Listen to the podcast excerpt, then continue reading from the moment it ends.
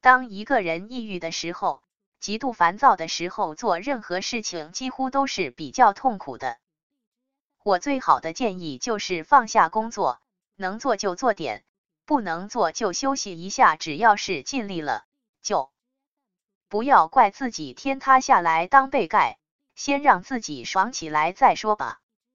其实我觉得抑郁的时候多半是因为不良的生活作息导致的，另外无非就是一些。精神压力导致的这种情绪体验或多或少大家都有过，严重的影响心理功能和社会功能，甚至轻生；轻微的也影响自己的心情。在我身上就有过非常深刻的体验。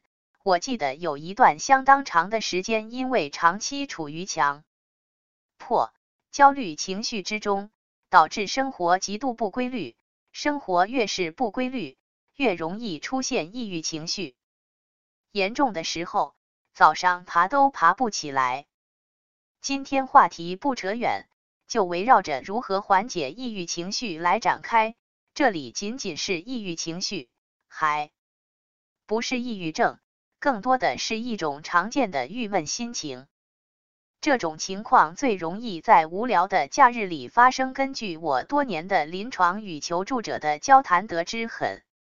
多朋友大概都是这样的，昏睡到午后，什么事也没做，看看糟糕的节目，就到了黄昏，太阳沉下去了，感觉一切都在沉下去，沉下去，好时光已经过去，一天就这样过去了，永远阴沉的黄昏让人抑郁，甚至让人生出不想活下去的想法。这还不算，请接着往下看。在每天日日天色未明即出去上班，天黑了才回家，重复着同样的乏味工作。城市里令人发疯的交通，可人刻薄的抢白，家庭的琐事，前途晦暗不明，不知道自己存在的意义。偶尔经过了无所事事的一天，在天气糟糕的黄昏，谁都有过颓废的想法吧。根据统计，每个罹患强迫、焦虑、恐惧的神经症朋友们，每天所有的想法里，差不多百分之六十都是负面的。例如，我太累了，再也不想继续下去；事情太难了，没有什么意思等等。时不时冒出头的负面想法阻碍了我们的进取，所以我们要设法处理他们。首先，生活不规律最容易使人心情不好，夜凉如水，曲终人散；又或宿醉醒来，头痛难耐，心中不免凄凉。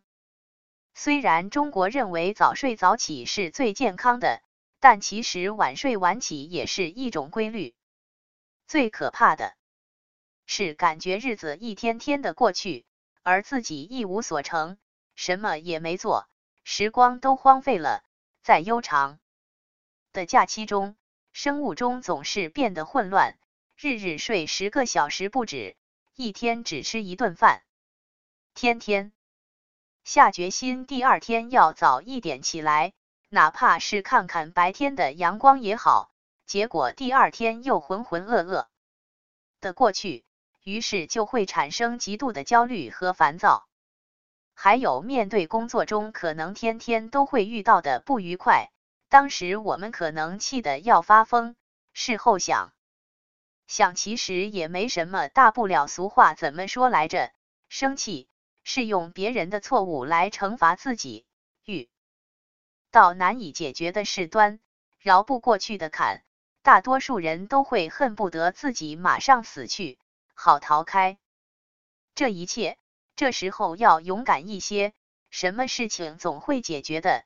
你所恐惧的问题，别人一样会遇到，真的没什么大不了。上天叫我们生在这个世界上，当然是要勇敢的走完全程才是。沿途看看不同的风景，酸甜苦辣都是生活的滋味。从出生到少年时代。很多男孩子感觉前程总是一片金光灿烂，长大了将会怎样怎样？想起来都激动。虽然具体细节不明确，到了真的长大以后，四处碰壁，而且觉得人生不会再有什么大的改变，就开始变得无趣。其实每一天，人在社会中生活，总是会遇到或大或小的不愉快。要不，有人怎么说家庭主妇是最舒服的职业呢？竞争压力小，工作环境好，人际关系单纯，呵呵。但是在我看来，家庭主妇也不牢靠。也许十年之后，丈夫有一天晚上回家，突然回家跟你说要分手，因为你呆得像个木头，完全跟不上时代变化，而你连外出打拼的勇气都已经没有了。这个社会充满了竞争。无论你想做什么，都有一大堆人排在你前面。要想人前显贵，就得背后下苦功。没有什么事情是容易的，不用付出代价的。而且不像上学的时候，考虑 A 就是 A。社会复杂的多，所以即使是家庭主妇，也最好是有自己工作，否则也会相当的压抑。为什么？呢，女人如果自己有事业、有稳定的收入，男人就会不敢对她妄加评论，就可以掌握一些主动权，没错吧？另外，生活水平和生活质量并非同义词，感觉幸福才是真的幸福。现代人呀，其实并不比三百五十年前的人更幸福，你们同意吗？尽管我们相对富裕，而他们相对贫穷，美国人也并不比印度人更幸福。人生无意义的念头大多在日落以后出现。每一个清晨醒来，看见太阳、花朵，感觉到风吹，就会觉得无论如何活着还是好的。所以，如果心里有解决不了的问题，那么好好的睡一觉吧。早上醒来会觉得幸福，选择自己合适的生活方式。早上起来以后，你可以暂时抛弃一些事情，尽情的去游山玩水，找两个搭档出去吃吃饭，谈谈天，或者养一只小狗，带它出去溜溜。总之，找点快活的事情，先让自己爽起来，动起来再说。等情绪恢复了。再一个一个的解决那些破问题。记住，幸福是一种情绪上的体验，而非物质上的丰盈。时刻让自己保持在动态的、充实的生活中，抑郁情绪就会逐渐自动蒸发。